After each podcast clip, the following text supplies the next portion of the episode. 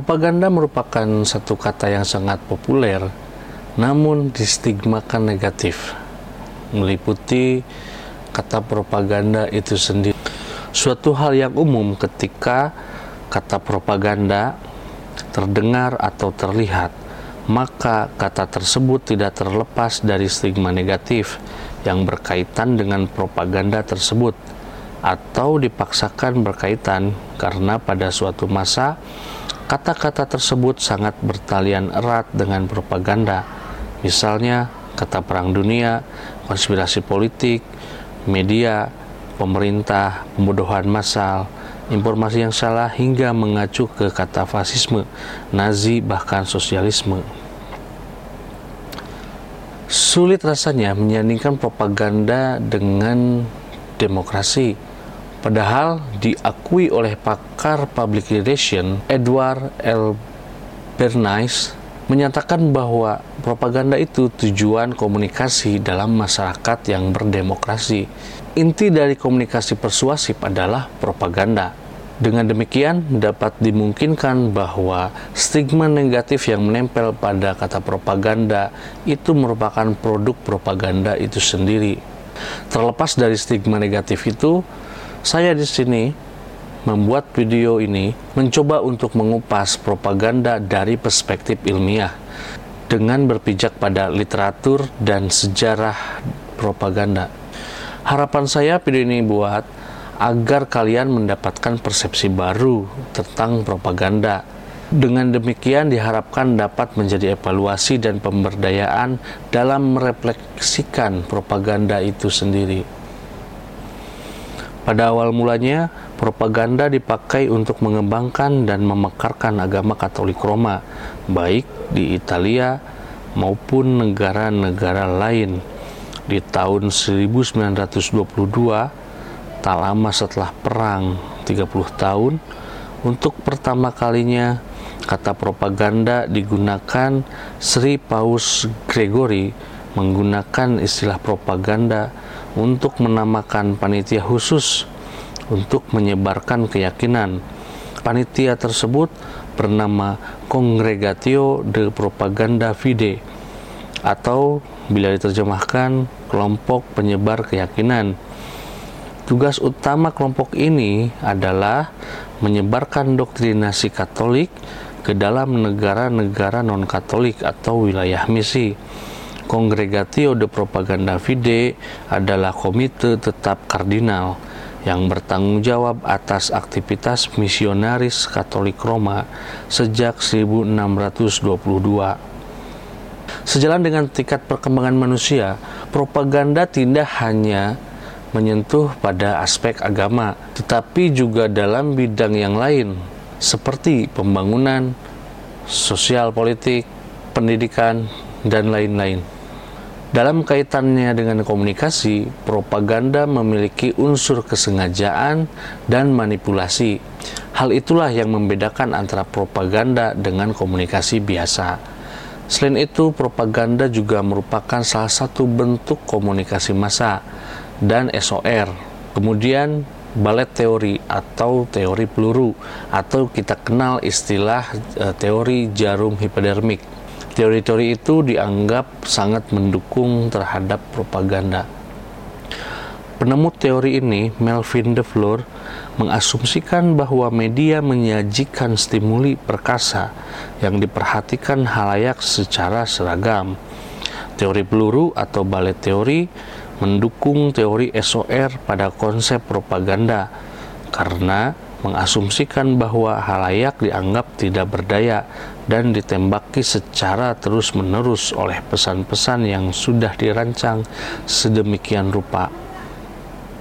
Propaganda dalam bahasa Latin yaitu propagare dalam arti mengembangkan atau memekarkan. Maksudnya, propaganda di sini adalah rangkaian pesan yang bertujuan untuk mempengaruhi pendapat dan perilaku masyarakat atau sekelompok orang. Propaganda tidak menyampaikan informasi secara objektif, tetapi memberikan informasi yang dirancang untuk mempengaruhi pihak yang mendengar ataupun melihatnya. Kadangkala propaganda menyampaikan pesan yang benar, namun sering kali menyesatkan, di mana sering kali propaganda hanya menyampaikan kebenaran yang dipilih.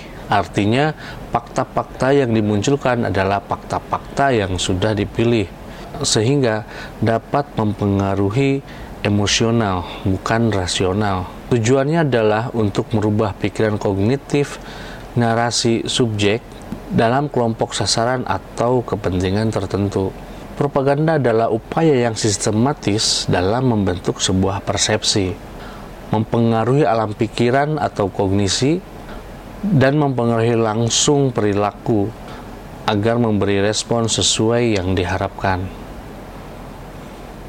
Menurut Bruce L. Smith, Ensiklopedia Social Science, definisi propaganda adalah manipulasi relatif secara sengaja dengan menggunakan simbol, baik itu kata-kata, sikap, bendera, atau musik, terhadap pikiran atau tindakan orang lain dengan sasaran terhadap kepercayaan, nilai, dan perilakunya.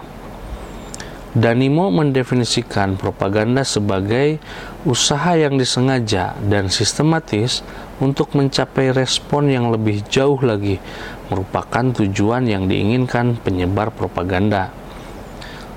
Jacques Ellul mendefinisikan propaganda sebagai komunikasi yang digunakan oleh suatu kelompok organisasi yang ingin menciptakan partisipasi aktif atau pasif dalam tindakan-tindakan suatu masa yang terdiri atas individu-individu dipersatukan secara psikologis dan tergabung di dalam satu kumpulan atau organisasi. Dalam Everyman Encyclopedia, propaganda merupakan suatu seni untuk menyebarkan dan meyakinkan suatu kepercayaan, khususnya kepercayaan agama atau politik. Leonard Wedop sebagai pakar opini publik menyatakan bahwa propaganda merupakan usaha-usaha yang dilakukan oleh individu-individu yang berkepentingan untuk mengontrol sikap kelompok termasuk dengan cara menggunakan sugesti sehingga berakibat menjadi kontrol terhadap kegiatan kelompok tersebut. Joseph Goebbels, menteri propaganda Nazi di zaman Hitler, mengatakan Sebarkan kebohongan berulang-ulang kepada publik. Kebohongan yang diulang-ulang akan membuat publik menjadi percaya.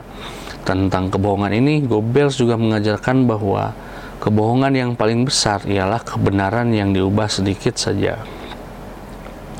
Komunis memberikan pengertian lain tentang propaganda ini dalam koleksi tulisan Lenin yang terbit tahun 1929 berjudul Agitation and Propaganda dalam buku tersebut, Lenin membedakan antara propaganda dan agitasi.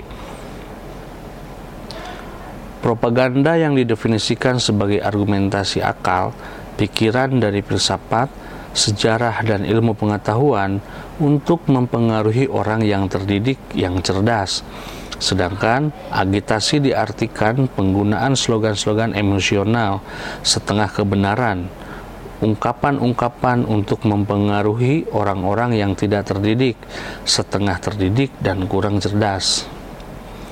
Dalam Perang Dunia I, artinya berubah menjadi gagasan politik yang ditujukan untuk menyesatkan. Propaganda mirip iklan dalam beberapa hal, namun iklan biasanya mencoba menjual sesuatu, sedangkan propaganda bersifat politik propaganda sering digunakan selama perang, bisa berbentuk poster, iklan TV, dan pengumuman radio. Terkadang mencegah orang di suatu negeri bahagia, memberitahu bahwa negeri mereka sedang berperang, dan memberitahu betapa pentingnya bila musuh dikalahkan.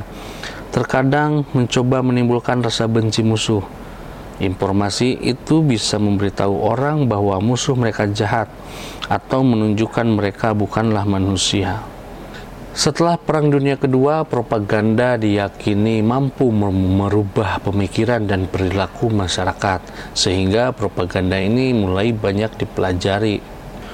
Propaganda budaya diyakini mampu merubah gaya hidup dan pandangan masyarakat.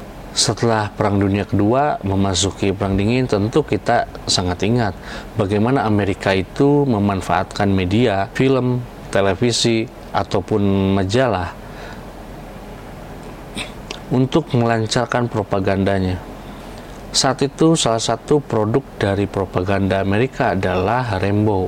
Rainbow itu menjadi pahlawan saat Amerika melawan Vietnam. Ketika fakta sejarah membuktikan bahwa Vietnam menang dan dan Amerika kalah, namun Amerika mempropagandakan bahwa Rainbow itu selamat. Sehingga itu bisa merubah opini bahwa Amerika sebenarnya tidak kalah